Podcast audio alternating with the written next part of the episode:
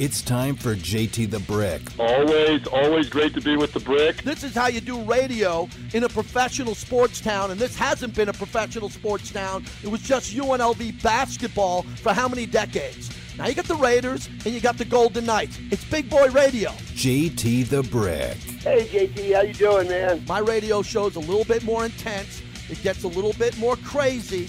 It gets a little bit more emotional. It's big boy radio. And now, here's JT the Brick. Welcome back. Hour number two, everybody. JT with you as we continue on. Brought to you by Modelo. It was tough to find my bucket of Modelo's in Amsterdam, in Liverpool, but I saw a couple of guys with Modelo shirts on and stopped them, gave them a high five. The fighting spirit of Modelo and my bucket of Modelo is right around the corner coming up. We're doing a lot with Modelo, a lot, because we had a great remote with them based around the draft. They want to do more, we want to do more. So we are really excited about that. More to come as we get ready also for the summer of Cliff. We're getting ready for Cliff Branch's induction into the Pro Football Hall of Fame, and we have special programming kicking off next week to celebrate Cliff Branch. Cliff was a dear friend of mine, dear friend of mine, only because I've been lucky enough to be around this team for over 20 years, and Cliff took me in. And Cliff was someone I sat with during games and traveled with and was on the road with. And just to know Cliff Branch is a high honor of my life. And to be back in Canton, Ohio with his family this summer is going to be unbelievable. You know, my career has always been about friendships and trying to build friendships on the radio. I got great friends in my real life, but I also have mentors in broadcasting and people that I consider mentors in my life who have had a big impact. And this is a gentleman, Lou DiBella, who's the newest member of the International Boxing Hall of Fame, the former executive of HBO. He's a movie producer. He's one of the great promoters in all of boxing. The Harvard grad. He's got he comes from the streets in New York like I do, and I get a chance now to introduce him as a Hall of Famer. Lou, congratulations on the honor. How are you? JT, thank you, bro. I mean, I got to tell you, man, it's it, it, I'm really good. Like it, it was a incredible weekend. It was because of the three classes getting inducted together because of COVID. You had like the you know the greatest women ever inducted because it was the first time women were ever inducted. You had Floyd Mayweather, Andre Ward, James Toney, Bernard Hopkins, Roy Jones, Juan Manuel Marquez, you know Cotto. I mean, I mean, and I'm missing people. Like the list, I mean, it was insane. And you know, in the midst of them, there's me wondering how did I get here, but being very grateful for being there. And um, it was an amazing weekend, and it's nice to get your roses when you're still alive. Absolutely, and uh, I'm going to go backwards in a bit, but I watched your speech, and what was interesting, you mentioned gratitude a bunch. You mentioned your mom and your family, your dad, your biggest hero. Did it feel like it was this is your life? You prepare for a speech like that, you're on that stage, you look out, and those were all your heroes, as you pointed out. If it wasn't for these great boxers and your love of the sport, you wouldn't be there. You know, man, I, I just sort of let it go up there, and and and um, yeah, yeah, it, it's unbelievable, and and and these were my heroes. Like I, I, I had a radio under my pillow as like a ten year old kid listening to Ali, you know, and and you know, and and there was no there was no live radio, there was no live TV in the home, there was no pay per view in the home. There was round by round updates on AM radio, and you know that guy was my hero. And I, you know, back then to think like here I am, like 50 years later, and you know I'm in the same Hall of Fame as Muhammad Ali. I mean, that's you know, that's like that's humbling, bro. It is. Lou DiBella is our guest, longtime friend, mentor, a guy who's the heart and soul of boxing, also his success in TV and film. Lou, how did it start for you to go from Regis High School all the way to Harvard Law School? Tell our listeners, take us behind the scenes, the journey. What were some of those forks in the road that you took? And if you didn't take it, you wouldn't have the life you have today. You know, the forks in the road really didn't ha- happen with school. Like, I was always good at school. And the forks in the road sort of happened like later when I, I really never wanted to be a lawyer. I never wanted to go to law school. I went to law school though because I knew I was a kid from Brooklyn. My family wasn't rich. You know, I had a I had a heavy Brooklyn accent, and I was a regular guy. And I knew that Harvard, like law school, particularly if I can get into a top one, would like give me some legitimacy. So I went to Harvard Law School not wanting to be a lawyer, but knowing that I wanted to get into sports and entertainment. And then, you know, Go four years later after law school. I'm at a law firm. I'm miserable. I'm making a lot of money. I'm working with great people. I'm learning stuff. but I, I wanted to be involved in the entertainment business, and I really, really wanted to be involved in sports, and I wasn't there. So like I, I, I sort of started hustling and hitting the streets and trying to interview for whatever I could find in the world of sports, and I almost got a job with the New York Yankees. And in the last day of interviews, I was supposed to interview with George Steinbrenner, and he saw my resume and he saw my age, and he's like, "I'm not going to hire a kid in his 20s to be general counsel of the New York Yankees." So like he tells the secretary the day of my interview to cancel the interview. So the lady's a nice lady. She calls me and she hears me pick up the phone. I'm like gonna, I'm like I'm dying. I'm like crestfallen.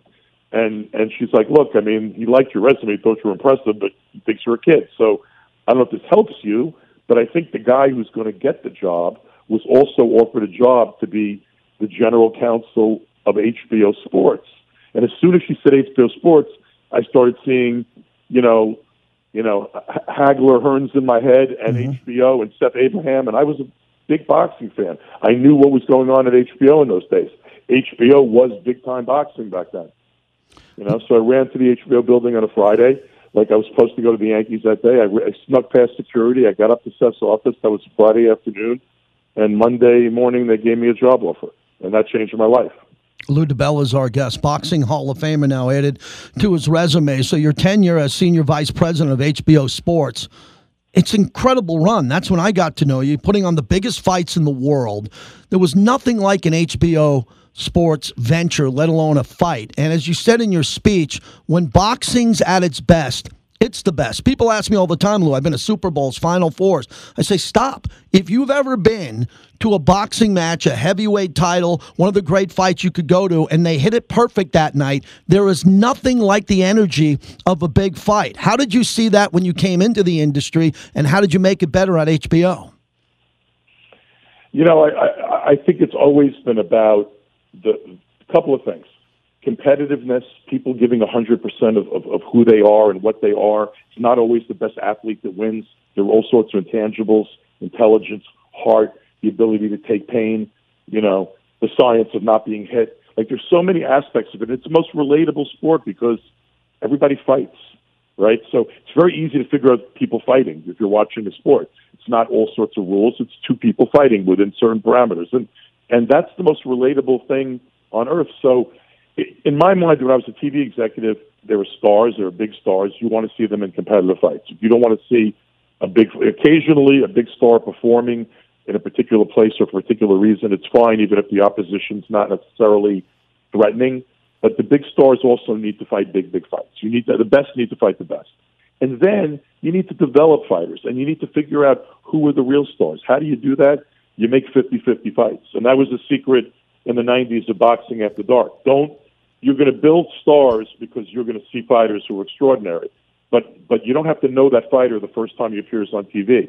Make a great matchup. This is boxing after dark created Barrera and Morales and McKinney mm-hmm. created Kevin Kelly created Arturo Gatti created Angel Manfredy. There were loads of fighters who made their careers. They were unknowns, but they fought wars in a series that was designed to give people wars. So I think that like you know a, a lot of it is creating good content, you know, giving people the kind of fight they want to see. And, um, you know, I think that's the secret to it. Boxing Hall of Famer Lou DiBella joins us. So when I talk to Bob Arum or other promoters over the years, and knowing you as long as I have, I always get frustrated when great promoters can't make great fights, when we have to wait for Bud Crawford to fight or to wait to see a matchup that we want to see. Take our listeners behind the scenes. How difficult is it to make a great fight if both parties have differing cable contracts from Showtime to HBO, and some of those negotiations that you've been in, you you might be the sharpest guy in the room, but it's difficult to make the fight. Yeah, but I want to tell you something. The universe has changed, and it's mm-hmm. made it harder than ever to make fights. You know, when I was at HBO as an executive, and even for most of the year, you know, a number of years after I left HBO and I became a promoter, HBO never engaged in, in, in exclusive deals with promoters. They might make exclusive deals with a particular fighter, but but they made exclusive deals with fighters by paying extraordinary amounts of money, and generally those deals provided that we had to attempt to make you know pay per view content and big content, and we you know back in those days there weren't three separate exclusive promotional sort of sides of the road. You know now you have ESPN you know, almost exclusively top rank. They are exclusively top mm-hmm. rank. The top rank does deals with other people, but ESPN is top rank. PBC is Showtime and Fox. That's that's PB. You know, that's Haymon, and then you have Eddie Hearn and DAZN, and and these exclusive deals make it very difficult. The network wants the best product. Each of them wants the best product. They don't want to lose a big fight of a fighter they built up to another competing service. So it becomes far, far more difficult than it was, you know, years ago. Back when a fighter might have a exclusive contract, generally there were there were there was room in those contracts for the big fights still to happen, and generally they still happened. And also back then, HBO had a much more um, even though Showtime was starting to emerge, HBO had a much more stronger position vis-a-vis Showtime, so that HBO, if they wanted a big fight to happen, could really it was in a great position to make it happen, even if it involved Showtime talent. If we were willing to work with Showtime, we could make a fight happen. So, you know, it was a different world. Right now, it's much more difficult mm-hmm. because, and it's not really the promoters as much as it is the relationship between the promoters and the platform Right. if if you know if the NFL if they view themselves as competing leagues, that's almost how, sort of how they view themselves. They, these exclusive contracts result in almost sort of the thought that you're in a you're in a competing league, and you don't really want your talent to cross the street. And and too often the talent doesn't cross the street. It happens, but it doesn't happen enough. It needs to happen more. Boxing Hall of Fame with Lou DiBella as we wrap it up. Tell our listeners about your career in movies and television and producing. What was that like, considering your background in sports and what you've done, especially as a lawyer, when you got into the TV world and especially the movie world? What you loved about that business or what's frustrating about that business? Man, it's it's incredibly frustrating, but I don't really handle it as a business. Um, to, to be honest, I, I really earn my living from the boxing stuff, and I'm, I'm the managing partner of two, a managing owner of, of two uh, minor league baseball teams, the um, Montgomery Biscuits, the San, which are the, Tampa Rays Double A team in Montgomery, Alabama, and the Richmond Flying Squirrels, which are the the San Francisco Giants Double A team in, in Richmond, Virginia. So uh, like uh, that's sort of the, the movie stuff. It's from love. Like I got to act in a Rocky movie and play myself in, in Rocky Balboa. I, I've been in a number of movies in, in small, tiny roles. I've consulted on films. I produced a lot of films. I love documentaries. I produced a lot of documentaries, and I've executive produced a lot of documentaries. Honestly, you don't get into the documentary world to make money. You get into it out of passion and a love for it. So I think the baseball stuff, the producing stuff, it's a nice balancing to boxing, and it's probably kept me sane. Because one thing boxing is is one crazy world, man. No doubt never- about it. Never a dull moment, and it's it's it's sort of like the wild, wild west. You? Lou, last one. What can the boxing media do better? I loved in your speech when you talked about how boxing at its best is its best, as we talked about, and your love of the game. The media, has it progressed at a level that it did when the, the scribes and the journalists who sat ringside were promoting the sport at the highest level, dating back to before Howard Cosell? And now we're in 2022. What can radio, podcast, television, documentaries do better to get boxing more mainstream or does that matter? Because boxing is mainstream and those who don't get it and aren't gravitating to it all the time are missing out. Well, boxing's also right now a, a big continuum of things. You know, Jake Paul against Tommy Fury is not the same thing as Terrence Crawford against Errol Spence, Right. right? Now, I may I may watch both of them, right? But one of them is really, you know, right now different than the other. And there's, you know, what it there, there's the celebrity end of boxing. Boxing will always be part of, of of the sports fabric of the world, period, and and of this country, period. And you know, Jake Paul's a huge star. He's you know he you know, but but Tyson Fury's a huge star. But what they do is right now not really the same things. Um, I, boxing will always be here. What the writers can do, look, right now there's very little boxing writing in, in major newspapers across the country. So they're a lot more reliant on journalists that are more like internet kind of stuff. And then there's also access is often limited by promoters if they don't like what the particular writer is saying.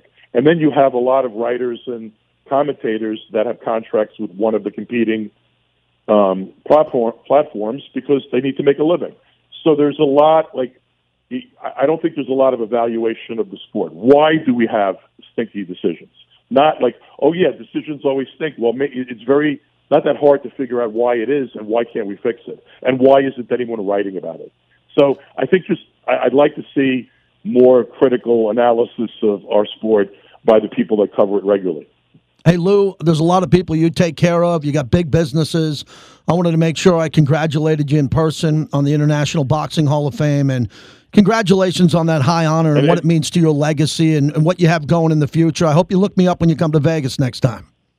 No, I'll, I'll do that. But thank you also, JT. I want to thank you for something. Thank you for covering the sport all these years, for understanding at our best how good we are, and always giving us that fair shot when we deserved it. So thank you for being a friend of boxing. Man. Thanks, Lou. Take care. All the best. Congrats. Take care. That's Bye-bye. Lou DiBella, Hall of Famer. Boxing Hall of Famer. They just had the International Boxing Hall of Fame. I follow it closely. Lou got in. I called the people behind the scenes to set up that interview. Very important interview for me because my life's been based on mentoring people when I can, but the mentors in my life, and Lou's one of them. When Lou was the vice president of HBO Boxing, I covered every fight. They would fly me to New York, LA, and I had all the access here in Vegas for 20 years.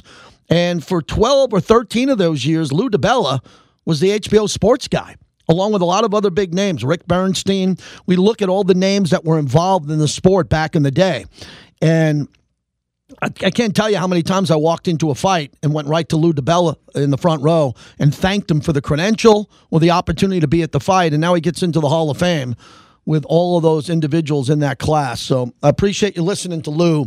If you Google Lou DiBella, D I B E L L A, you'll see how big of a monster he is in sports. I mean, the impact that he had on HBO, HBO After Dark, HBO documentaries, movies, Harvard grad, what he's doing now with, in baseball. I didn't know about the baseball background with him. Really cool guy and an interesting character along with Don King and other promoters like Bob Arum. And I'm happy I was able to congratulate him here on the air. All right, let's go. We got Darren Millard at the bottom of the hour. We're going to talk to him on the Vegas Golden Knights have a new head coach. Interesting. The other two coaches were pretty damn good, right? Peter DeBoer had a hell of a winning percentage. Gerard Gallant took the team to the cup final. And now all of a sudden there's a new coach here. Okay. The Cassidy era begins right now, and we're going to learn more about him with Darren Millard at the bottom of the hour. Also, if you have a prediction on the Warriors and the Celtics and how you're going to bet it, as Boston's a four point favorite, I think that's going to get knocked down to three by tomorrow. We'll figure out what happens there. And more on my trip to Amsterdam. And what I liked, everyone's tweeting at me what, what I like about Amsterdam. I liked, you know what? Let me just say that before we go back. What I liked about Amsterdam was how cool and mellow it was. You didn't see any problems on the street, no one trying to take your stuff, bicycles everywhere. The first time I was ever in a place in my life where there were no cars, I mean, a few, a handful, everybody's on a bicycle, and you got to worry about the bicycles. They are coming. Fl- my wife stepped off a curb, and I grabbed her arm, and it was a bicycle coming by about fast as I've ever seen a bike, but just gorgeous. Man, I just feel so mellow. And yes, San Francisco, this is what San Francisco should be Amsterdam. Everything that they do for fun in Amsterdam, they do in San Francisco, wink, wink. And San Francisco has the beauty of the ocean, the bay, everything right there, the Golden Gate Bridge. But what happened to my city by the bay? Because I just spent four day, five days, four nights in Amsterdam. I lived in San Francisco. I mean, they, they should send people out to Amsterdam to show San Francisco what it could be. So that's that's me getting on my soapbox for San Francisco, and uh, I'll stop at that because nothing good's going to come out of that the rest of the way. And uh, Mick Jagger recovering from COVID. Thank God I didn't have to pay. I had to hook up for those tickets. They would have cost an arm and a leg, but hope Mick is okay. We can't afford. You know how many big names have COVID now? It's a big topic trending right now. So be careful do what you do. Been doing this for over two years during COVID on the radio. I'm done trying to tell you what I do or what you do. Just be safe. Also, tomorrow I have a Raider event at the stadium I'm emceeing, uh, the draft luncheon, which is a big deal in the silver and black world. I'll be back on Friday. And then Friday's the Southern Nevada Sports Hall of Fame. And we've had all the Hall of Famers who have come on, the new inductees, including DeMarco Murray, who's going to get in. Uh, that'll be Friday night over at the brand new Dollar Loan Center, which I haven't been to yet. Looking forward to going over there to see some of the great people in this town or all at this event. So if you got a ticket I, I, don't know what the status is, if it's sold out or not, but the Southern Nevada Sports Hall of Fame, they put on one of the great banquets I've ever been to. I put it up there with all the great ones I've either emceed or been a part of or uh, paid for a ticket or sat in the back and watched. This is as good as it gets. So it'll be a good Friday night here in Vegas for that. When we come back, Darren Millard at the bottom of the hour, plus your phone calls at 702 365 9200. Raiders got a lot going on. A lot going on, but there's a lot of other news, including Deshaun Watson. We'll have that sound coming up on the other side. Also, LIV Golf compared to the PGA Tour. A lot of things I got to hit on before we get out of here at the top of the hour before Q takes over. Right here on Raider Nation Radio, brought to you by our great friends at Remy Martin. Team up for excellence.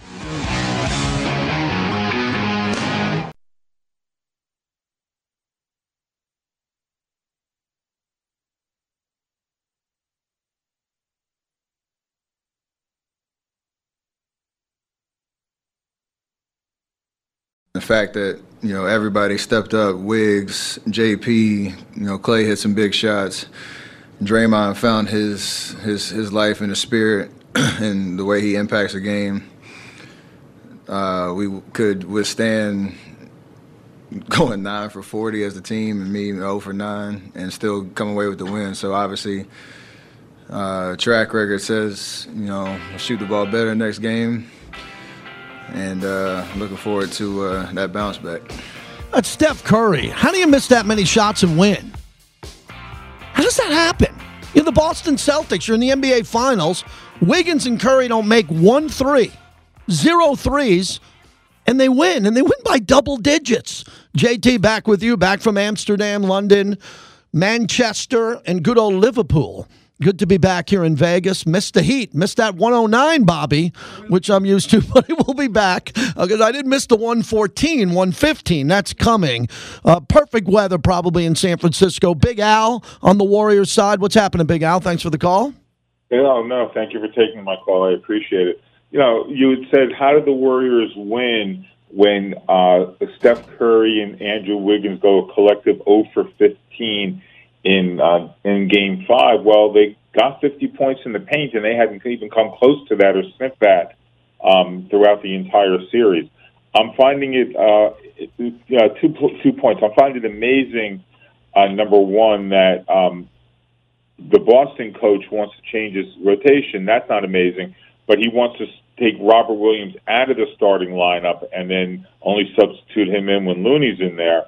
Um, and I look at that and I'm like, Robert Williams has been your best player the entire series. He's changed the entire series defensively. He makes the Warriors kind of go astray. They, they're afraid to go to the paint when he's in, you know, when he's in there. When he's out, they feast on the paint. So I'm not necessarily quite sure why they're looking to be able to match up like that. But most importantly, and this is for all those out there who are listening who hate Draymond Green, um, I think Draymond Green is is is a Hall of Famer, first ballot, absolutely no question about it. And with all the assists that he gets as you know as the proverbial point forward, I would love to be able to keep stats and figure out how many hockey assists he gets because he probably if for every assist he gets, he probably gets another hockey assist. So if he gets six assists in a game, he probably already theoretically he would have twelve. He changes the entire game offensively and defensively. He's a, not just a good defensive player, he is an exceptional defensive player. And the way that he runs the defense and handles the offense and moves the ball around, creating opportunities for guys, as long as they keep moving and stop and not stand in the corner and stare like other like other players around the league do, hoping to get a, a corner three. If you play with him and you move, you're going to get the ball. Yep. And if the Warriors do that on uh, uh, tomorrow night, and Draymond just keeps doing what he you know what he normally does, um, there not there won't be a game seven. Thanks a lot, Big Al. Appreciate the insight there. Who he knows the stats and how they move the ball better than anybody. All right, so yeah, I think you know Draymond Green's going to get in the Hall of Fame because it's not the baseball Hall of Fame, which is impossible to get into, or the NFL Hall of Fame. Draymond's going to get in because it's the NBA Hall of Fame. Excellent player. I never thought he was a Hall of Famer, but he's going to get his fourth ring, and that's basically a hall pass to get into that building.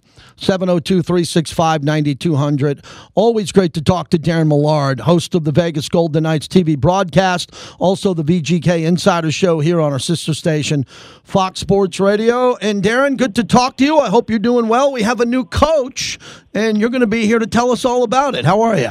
I'm looking forward to it. Uh, look forward to uh, interacting uh, with Bruce uh, as he arrives in Las Vegas, and uh, always great to chat with you. We haven't we haven't hung out in a while, buddy. I just got back from Amsterdam, and I had a great time sitting out there drinking Oh. cold beer on the canals, and all of a Did sudden, you did you go to the Heineken Museum? I did, I did, and what a place! It was so incredible to go. And my wife went there like 30 years ago when she was backpacking through college. And we went through it, and they had all these lights. And well, let me tell you a quick, funny part of that story. You know, at the end of the tour, you, you get some drinks, and then they give you Yeah. as many beers as you want. And I've never seen so many young people working behind the bar singing. It was like a nightclub downstairs, and everybody's drinking full giant beers, and everyone was having the time of their life. There wasn't a problem in the world as I was drinking my Heineken in that beautiful building.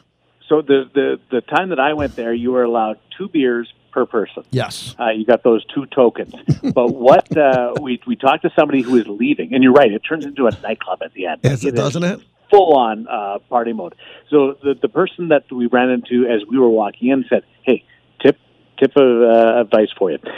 Anybody that you see that may not be like in the party mood or might be a little bit older, make as many friends as you can as you walk through the museum because when you get your tokens at the end, they'll just turn around because they know you. They'll just give you your, their tokens, and then you will have the greatest time. So that's exactly what we did, and we got uh, a great night out of it. And What a great place it was. I can't wait to go back. Darren Millard's our guest. So with Cassidy, it's incredible. You know, back in the day, 20, 30, 40 years ago, if you were a coach, you had the job and you were going to keep the job. Now I always hear the term, if you're a hockey coach, don't buy a house, rent, because you can even go to a Stanley Cup and win like Trotz did and then take the Islanders to the playoffs and be out of two jobs. It's tough to keep a job in the NHL. Cassidy had a lot of success with Boston, taking them to a cup final. What are some of the best attributes that you think will fit with the Golden Knights?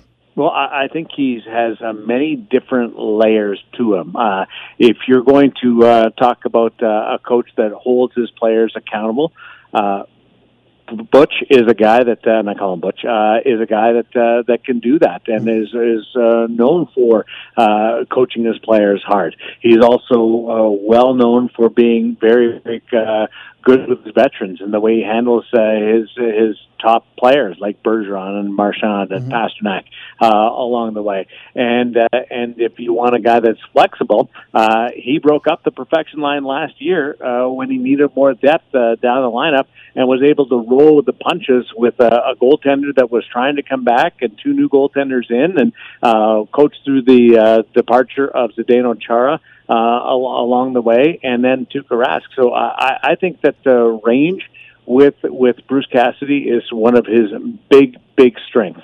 Darren Millard is our guest. So the obvious question for our audience here: Why did Boston get rid of him?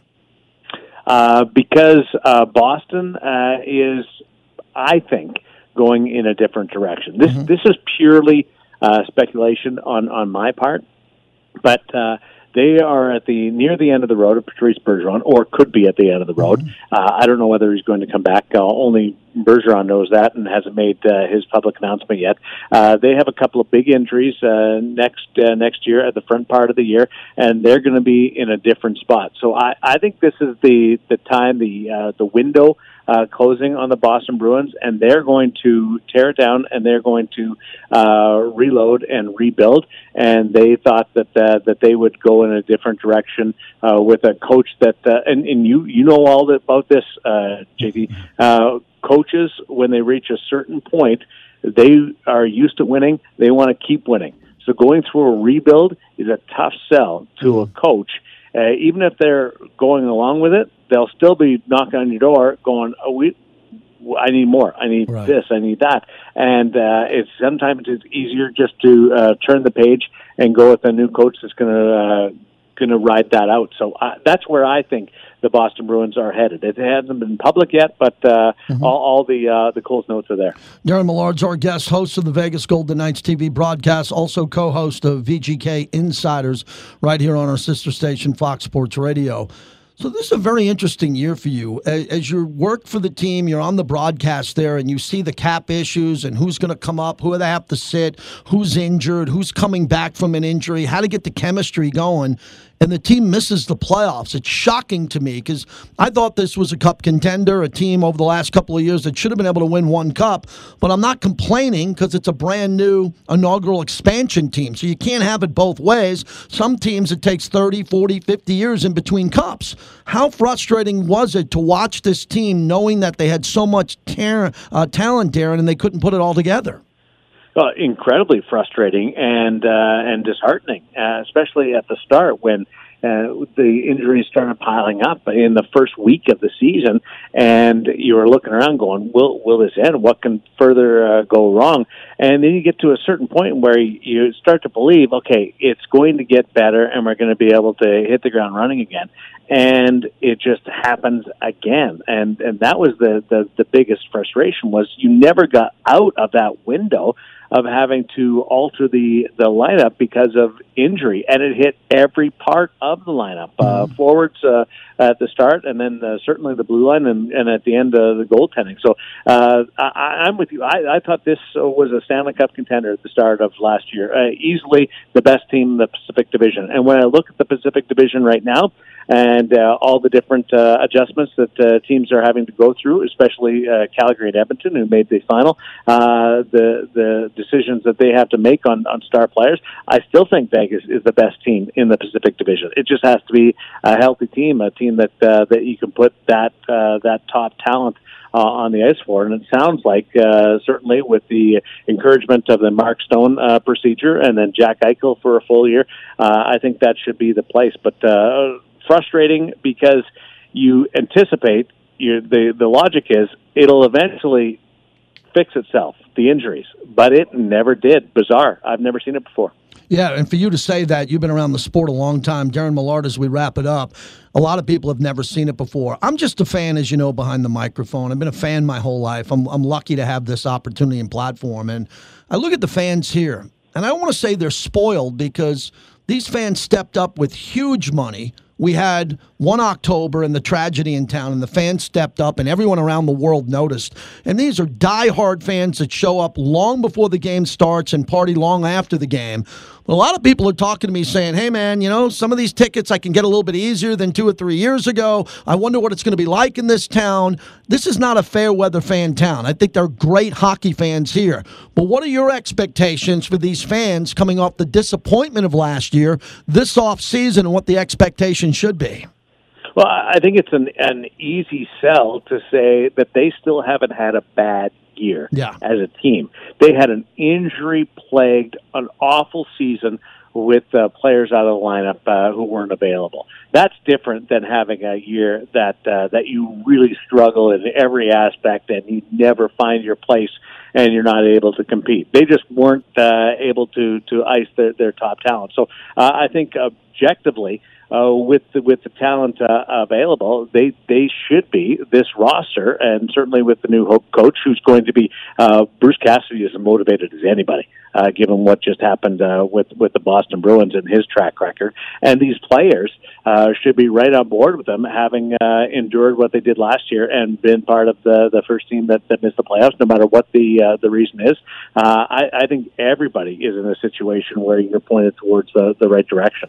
Last one. Do you see a lot of changes when it comes to the roster? There are some big names here, and I'm not going to say they underachieved because there was some guys that were hurt, and we touched on that. But you know, individuals who didn't live up to the hype when it came to stats, production, uh, goal scoring. Should we expect more change, or would you leave most of this roster alone and say we got a new head coach, guys are going to be healthy? This is still one of the best rosters in hockey. Yeah, outside of the salary cap uh, situations uh, that uh, that are going to require some adjustments, uh, whether it's uh, players leaving or, or players uh, resigning, and uh, that's up to, to Kelly McCrimmon and his staff.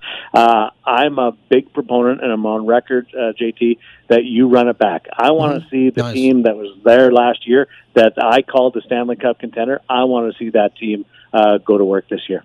I agree with that. I, I think that's a really good way to look at this and for everybody to understand what's set up here in Vegas and what could happen with the new head coach, uh, Bruce Cassidy. Darren, good to talk to you again. Hope to see you soon. Thanks for coming on. Send me a picture from the Heineken Museum because I think that, that. would take me back to uh, one of the great nights of my life. Oh, wow. Sounds good. There he is, everybody. Darren Millard from the broadcast of VGK. Look, I'm just a fan of this hockey team. I love this hockey team. I really do. And for those who say, hey, man, are you a fan or are you a... I'm not a journalist. I'm a sports talk host. I watch sports live or on TV and I talk about it. That's all I do. I'm not, I'm not looking to get a Pulitzer Prize here. I just want to get in here and do fast paced radio. And we should get more Golden Knights fans calling in on this town. So someday Vegas can become a real sports town, a sports radio town, which covers sports all the time, 24 7, 365.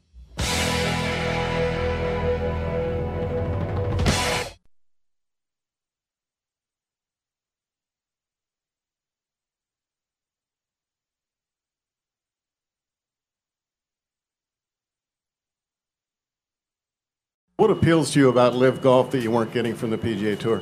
there's an obvious, um, incredible financial commitment. But more than that, there are other factors that, with um, fewer tournaments, it allows me to have more balance in my life. It allows me to do things that are off the golf course. Phil Mickelson. So, this LIV Golf is a big global topic. I wanted to share some opinions on that. As we are back on Raider Nation Radio, if you want to get through before the top of the hour, we can get you up 702 365 9200. Q coming up next. So, I'm, I'm fascinated by what politics does to sports because I don't talk politics and sports unless politics invades sports. You know, something happens politically and it's a big sports topic, then you have to do that. That's my job. So the LIV Golf Tour comes on, and everybody's saying, "Oh, how how could these golf golfers take Saudi money, Saudi money for the Saudis financing the hijackers on 9/11?" Okay, direct direct connection to that. I lost a fraternity brother at the top of Tanner Fitzgerald who died with four baby girls, two twins and two young daughters, three and five, and newborn twins. Had a deep, profound effect on my life obviously. And everybody was affected by 9 11. The people who are affected the most by 9 11 are the families that lost loved ones. I'm not saying you weren't affected, you probably were. But if you're living in Toledo, Ohio, and you didn't know anybody in the World Trade Center, as an American, you're horrified. But the people who lost loved ones there have it worse. So now we're starting to hear Christine Brennan, who's a great journalist, and other journalists now peppering these golfers saying, How could you take that blood money from Saudi Arabia? Very important topic. Now, I look at my career two different ways. I earn money for my family. So I don't go die on a hill for some topic like that. I'm not going to get fired because I support LIV Golf. No, not me. That ship has sailed. I want to keep the money coming in, keep my jobs coming in. I'm not going to go crazy on that. But I will tell you there's two sides to this story.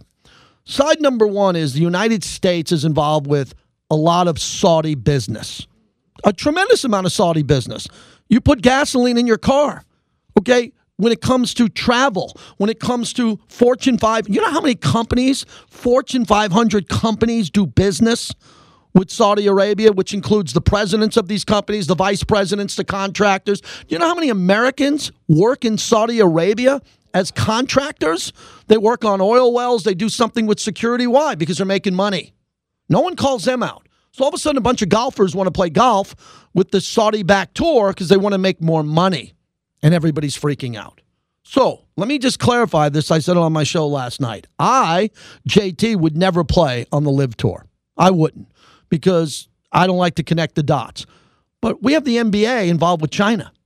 Do you want to start comparing human rights violations with China and Saudi Arabia and then go to Venezuela and then go to other companies in Africa? And you want to go around and start saying, okay, who's doing business there? Who's playing sports there? Are we going to compete again? What happens we show up in the World Cup? We're in the same group as Iran.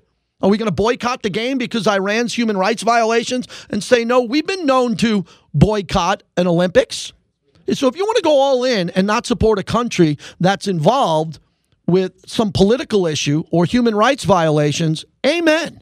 That's your prerogative and you do it. I would agree with you. I would not compete if I was a professional golfer with LIV Golf. But I understand that these golfers are free agents. And if you can leave this country and fly to London and play in a tournament, because I was just in London and every billboard said LIV Golf. When was the last time you drove through Summerlin or Henderson or drove to California and you saw a billboard that said PGA Tour? Maybe never?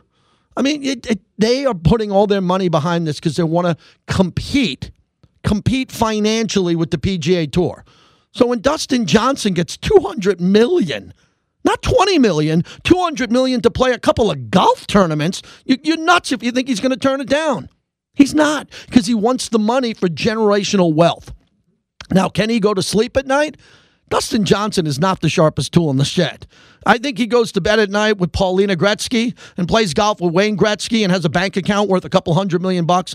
That's how he sleeps. Phil Mickelson, on the other hand, is in a tough spot because Phil's entire career was built on the PGA Tour. That's his legacy, and he's basically leaving it for the money. He showed up at the U.S. Open today, and they gave him a round of applause. Some fans are going to heckle him, but I'm very interested on this topic because we choose to get we choose to get so irate and triggered over certain topics, certain riots, certain sports leagues, certain issues in society from police to inflation to gas price, and we go crazy on individual topics. Why are we going crazy on this? This is sports. Do you really believe that this is going to change the future of golf? I don't know. But I understand why these players are chasing the money because they're not political. And there's some good golfers playing on the LIV Tour. Sergio Garcia, Louis Oosthuizen, Charles Schwartzel, Phil Mickelson, Bryson DeChambeau. What's wrong with these guys? They're just athletes competing and making more money and trying to fit it around their schedule. So I wouldn't do it. I wouldn't do it, but I'm not going to criticize everyone.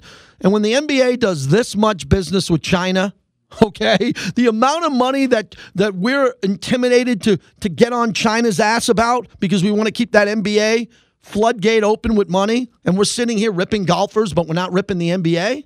And what about international soccer and FIFA and all these other law, the Olympics? Man, this is a slippery slope if you don't want to go down. The NFL doesn't have to worry about this.